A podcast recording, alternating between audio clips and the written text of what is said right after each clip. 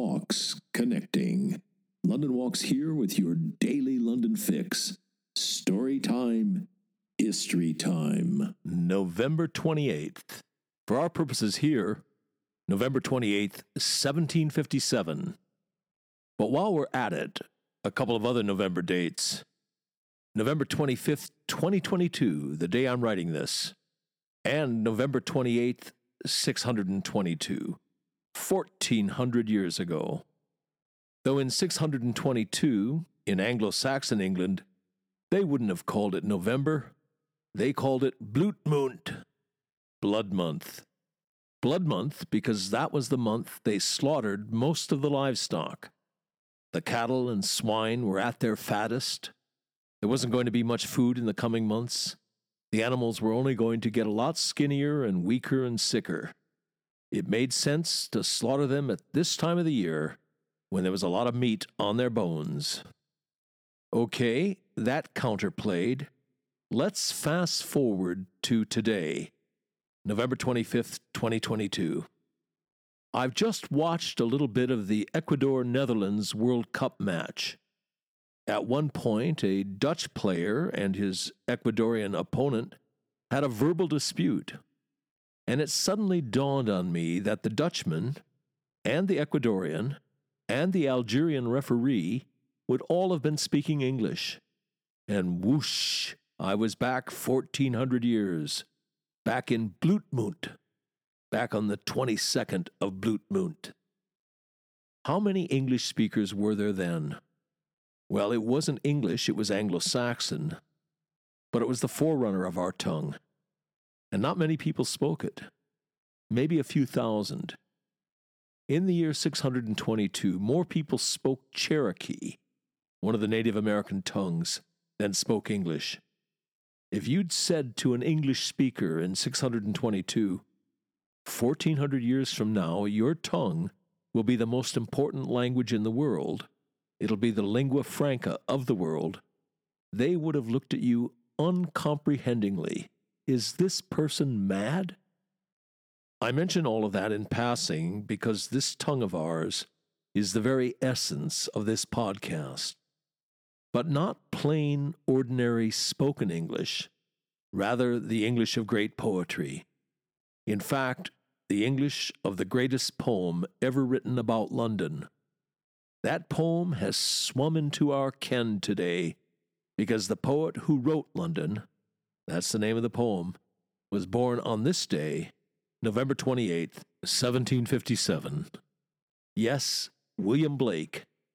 And he was a Londoner through and through. You could almost make an A to Z of London from his biography. He was born at 28 Broad Street in Soho, he was baptized in St. James's Piccadilly. When he was a little boy, he walked on Peckham Rye and beheld a tree filled with angels. As a teenager, he was apprenticed to an engraver who lived at 31 Great Queen Street. Blake lived with him and his family for the traditional period of seven years. He made drawings of the medieval monuments and wall paintings in Westminster Abbey. He was a student at the Royal Academy of Arts and later he exhibited there. He witnessed the storm and burning of Newgate Prison during the Gordon riots. He was married at St. Mary's in Battersea. He and his wife, as newlyweds, took lodgings at 23 Green Street, near Leicester Square. They later moved to Poland Street in Soho, and then to a fine terrace house at 13 Hercules Buildings in Lambeth. It was there that a visitor famously found the couple nude in their garden summer house. Come in, cried Blake. It's only Adam and Eve, you know. The couple had been reciting passages from Paradise Lost in character. They later moved to 17 Molton Street in Westminster on the edge of Mayfair. A great walker, Blake regularly walked up the hill to Hampstead to visit a friend. His last address, he'd fallen on hard times, was in two cramped rooms in Fountain Court, off the Strand. It was there that he died. A friend who was with him said he died in a most glorious manner. He said he was going to that country he had all his life wished to see, and expressed himself happy hoping for salvation through Jesus Christ. Just before he died, his countenance became fair, his eyes brightened, and he burst out in singing of the things he saw in heaven. He's buried in Bunhill Fields, the Dissenters Cemetery in Finsbury. The immediate, obvious conclusion we can draw is that Blake knew his London the way Dickens knew his. Now let's hear the poem first, and then I'll take you through it. See if I can increase your appreciation of it, just a little bit at any rate. London, along with the chimney sweeper, these are lyrics of social protest, though the word lyrics hardly does the poem justice. Here we go. London by William Blake. I wander through each chartered street, near where the chartered Thames does flow, and mark in every face I meet marks of weakness, marks of woe. In every cry of every man, in every infant's cry of fear, in every voice, in every ban, the mind forged manacles I hear. How the chimney sweepers cry, every blackening church appalls and the hapless soldier's sigh runs in blood down palace walls. But most through midnight streets I hear how the youthful harlot's curse blasts the newborn infant's tear and blights with plagues the marriage hearse. Now, by way of Qatar and the World Cup, I took us to Blood Month in the year 622 at the beginning of this podcast.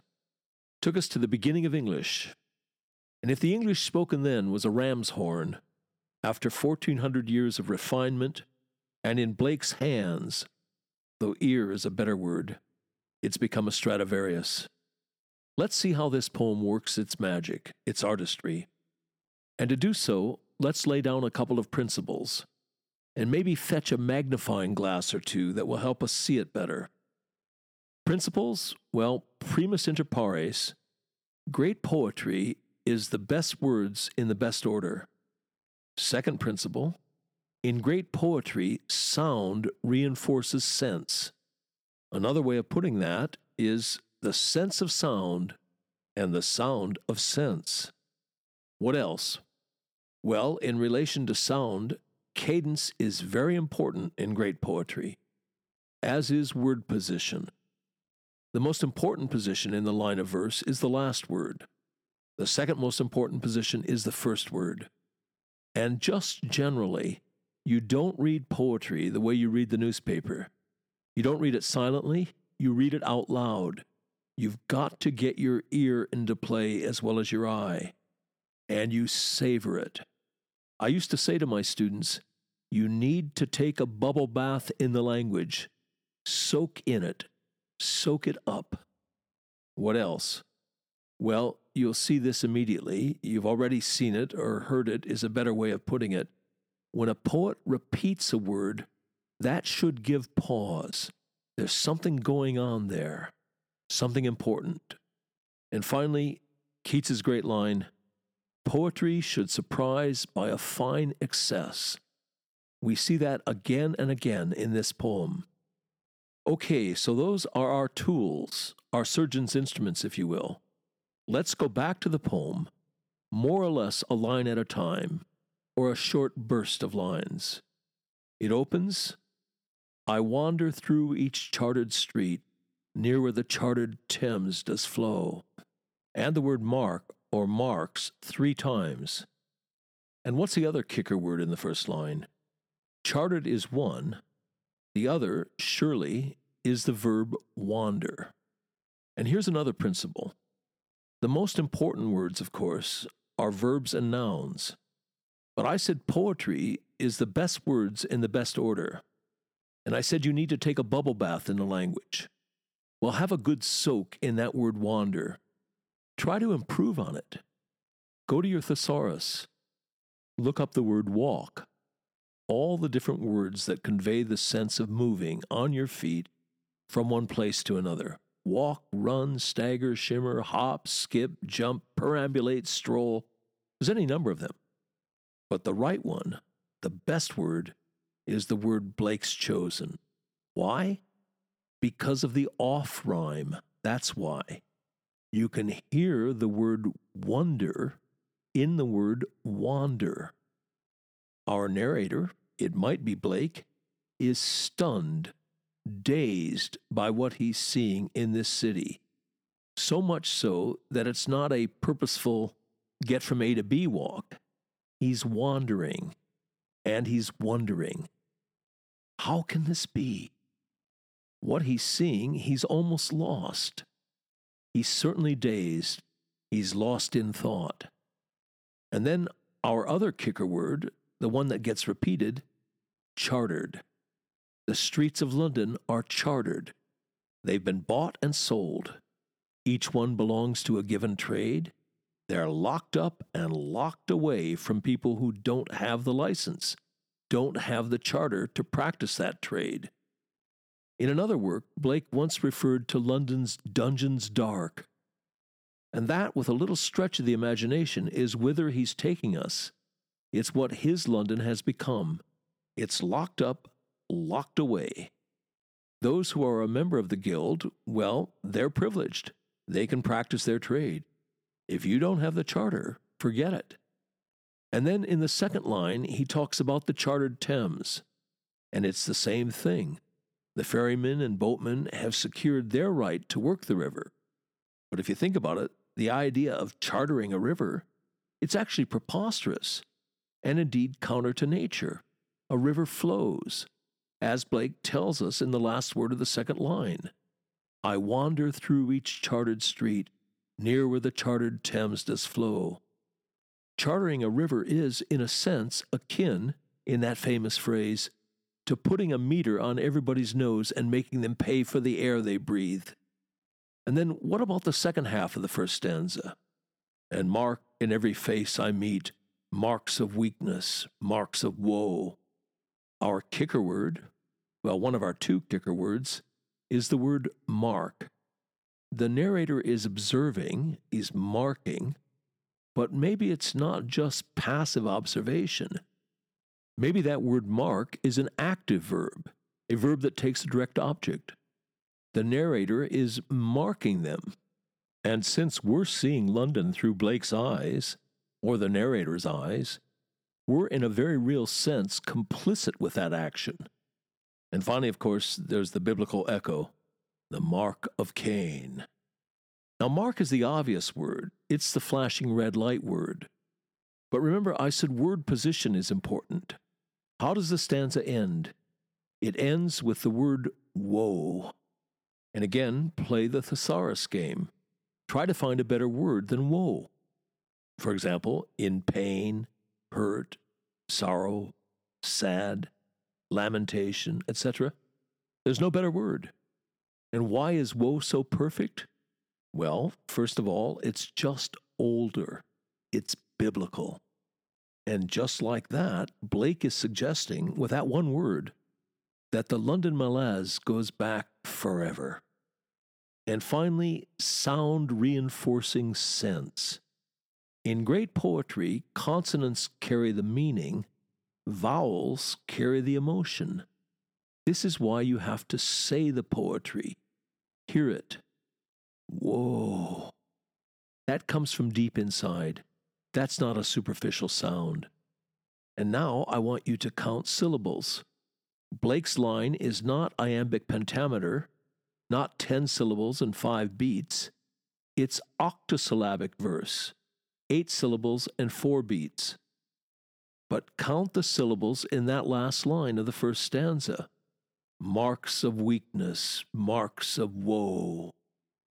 That's not an eight syllable line it's seven syllables. Here's another guideline for you great poets write the silences.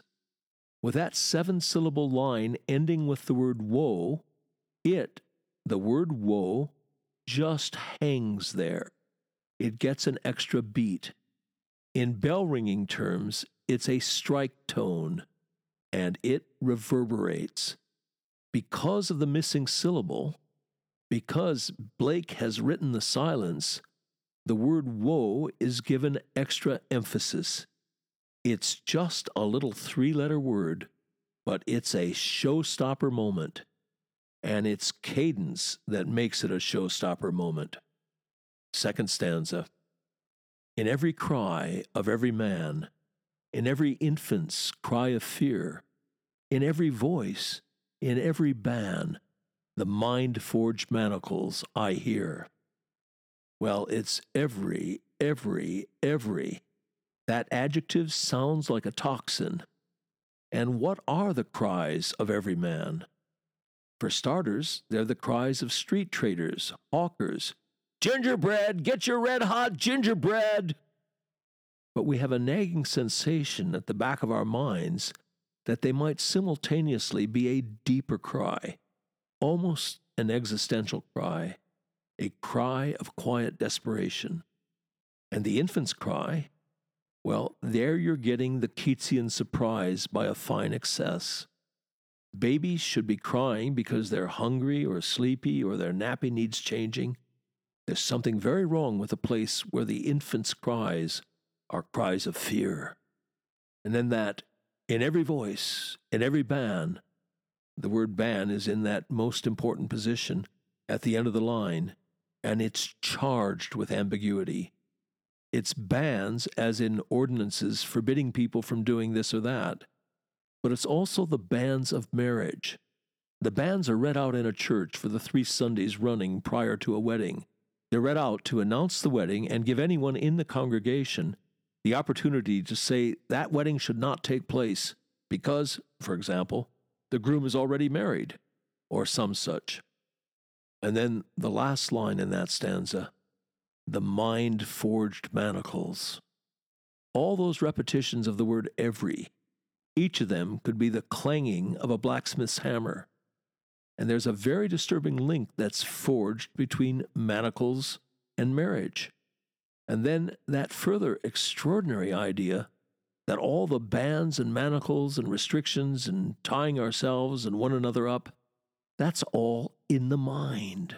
It needn't be. We're doing all of those bad things to ourselves. And then finally, the somber, profound depths and richness of that word forged. It's a forge, as in a blacksmith's forge, but something that's forged is counterfeit, is false isn't real. This is why you take the bubble bath. Have a good soak in the language. You've got to let yourself marinate in language this rich and redolent and powerful. And then that astonishing third stanza. How the chimney sweepers cry, every blackening church appalls, and the hapless soldier's sigh runs in blood down palace walls. The chimney sweeps are hawking for business. Their business is sending frightened, despairing little eight or nine year old boys up filthy chimneys. They're breathing all that soot and getting it into their skin because they climb with their elbows and knees. And of course, the stuff is carcinogenic. But then look where he goes with it. The coal fires are making the churches black, but those cries are also appalling the churches. Inside the word appalling is the word pall. A pall is a cloth that covers a casket or coffin at a funeral. It's related, of course, to the word pallbearer. So those cries, in a sense, are a pall flung over the church. But then there's the further sense of appalling that means to greatly dismay or horrify, to shock, to unnerve. And sometimes something that's appalling can drain the color out of a person's face whiten it. So the blackening church is also being blanched with the horror of that cruel trade, what it does to little kids, the price little kids have to pay to keep the chimneys of rich people swept. And then finally, that stunning image at the end. And the hapless soldier's sigh runs in blood down palace walls. That's Blake at his most visionary. The poor soldier is bored and cold and tired, and he sighs. Blake hears that sigh, and hearing it, he sees blood running down palace walls. Strictly speaking, that's what's called synesthesia. The dictionary definition of synesthesia is a condition in which someone experiences things through their senses in an unusual way. For example, by experiencing a color as sound. But of course, what the image does is mainline us into that really disturbing and in all too many cases entirely true thought behind every great fortune is a great crime. How many poor soldiers died so that kings could amass great treasures? And that brings us to the last stanza. But most through midnight streets I hear how the youthful harlot's curse blasts the newborn infant's tear and blights with plagues the marriage hearse. It's a vision of hell and damnation in four lines. It's midnight streets, it's the darkest hour, it's a youthful harlot, a child prostitute. She's already hardened. And do the usual word check. There are any number of words for prostitute. Harlot is absolutely the right one. Why so? because it's ancient, it's biblical. And you can see, well, you can hear how that word curse is charged with meaning. It's bad enough that a child prostitute is cursing like a sailor, but it's also curse in the other sense, the biblical sense. And of course, it turns out to be an efficacious curse. The idea is that the bridegroom has slept with the child prostitute, he's caught a venereal disease from her, He's passed it on to his bride. She's passed it on to her newborn child. And that brings us to that last line. Once again, we weigh up the words, or perhaps are weighed down by them. Blights, plagues. Plagues, well, we know about them in our time, don't we? But a plague is also biblical. And finally, that astonishing ending the marriage hearse. It should be carriage, of course. Newlyweds are driven off in a carriage. But in Blake's poem, in his London, the bride and groom aren't in a carriage, they're in a hearse. I'll leave you with Keats's line again. Poetry should surprise by a fine excess. Hearse instead of carriage, that's a fine excess. Fire engine would not be a fine excess. Dump truck would not be a fine excess. Train engine would not be a fine excess. Hearse is. It surprises and it holds us, stuns us into quietude, and maybe, just maybe, into deep thought. This is a great poem. It's disturbing, it's unsettling, it's harrowing. It gives pause, both at the thought of what Blake's London was and indeed at the thought of what civilization and social and economic relations are. And it also gives the other dimension of pause. We are lost in admiration at Blake's creative genius. Well, this is the 338th Today in London podcast. I aim for the series to run for a year, so there aren't many more to go. I'm pretty confident that this will be the longest one of the series. That's because of the power and richness of the poem, and because it's what I was trained to do. I was a literary historian, and it's what I've always been passionate about and still am passionate about. One thing that's come of this writing session, I think we'll put on the London in Poetry Walk over the Christmas week. We usually double team you. I basically guide it and do most of the literary analysis, and my colleague and friend, the great Royal Shakespeare Company actor Stephen Noonan performs the poems. And I've produced a handout of my favorite London poems. You'll each get one. The walk always starts, by the way, with Blake's London. Anyway, if you're interested, if like me and Steve, you're a literary London aficionado, look out for the walk. Be nice to see you. Do some pieces, see some London, see into London and see the London that our great poets saw, and indeed at one stage even do a joint reading.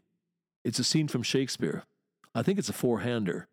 So some of the walkers can go home and tell their family and friends I was on stage with, I performed with Royal Shakespeare Company actor Stephen Noonan, who incidentally has been flown to Chicago for the Thanksgiving weekend. He's playing Doctor Who in this latest audio version, and the Chicago TARDIS flew him over for their Doctor Who convention. Anyway, that, the London in Poetry Walk, is your Today in London recommendation for this podcast. You've been listening to the Today in London History podcast, emanating from www.walks.com, home of London Walks, London's signature walking tour company, London's local, time honored, fiercely independent, family owned, just the right size walking tour company. And as long as we're at it, London's multi award winning walking tour company. Indeed, London's only award winning walking tour company. And here's the secret London Walks is essentially run as a guides cooperative. That's the key to everything. It's the reason we're able to attract and keep the best guides in London. You can get schlubbers to do this for 20 pounds a walk, but you cannot get world class guides, let alone accomplished professionals. It's not rocket science. You get what you pay for. And just as surely, you also get what you don't pay for. Back in 1968, when we got started, we quickly came to a fork in the road. We had to answer a searching question Do we want to make the most money? Or do we want to be the best walking tour company in the world? You want to make the most money, you go the Schlubbers route. You want to be the best walking tour company in the world, you do whatever you have to do to attract and keep the best guides in London. You want them guiding for you, not for somebody else. Bears repeating the way we're structured, a guides cooperative, is the key to the whole thing. It's the reason for all those awards. It's the reason people who know go with London Walks. It's the reason we've got a large following, a lively, loyal, discerning following. Quality attracts quality. It's the reason we're able, uniquely, to front our walks with accomplished, in many cases distinguished professionals barristers, doctors, geologists, museum curators, archaeologists, historians, criminal defense lawyers, Royal Shakespeare Company actors, a bevy of MVPs, Oscar winners, people who've won the Guide of the Year award. Well, you get the idea. As that travel writer famously put it, if this were a golf tournament, every name on the leaderboard would be a London Walks guide. And as we put it, London Walks guides make the new familiar, and the familiar new. And on that agreeable note, come then, let us go forward together on some great London walks. See you tomorrow.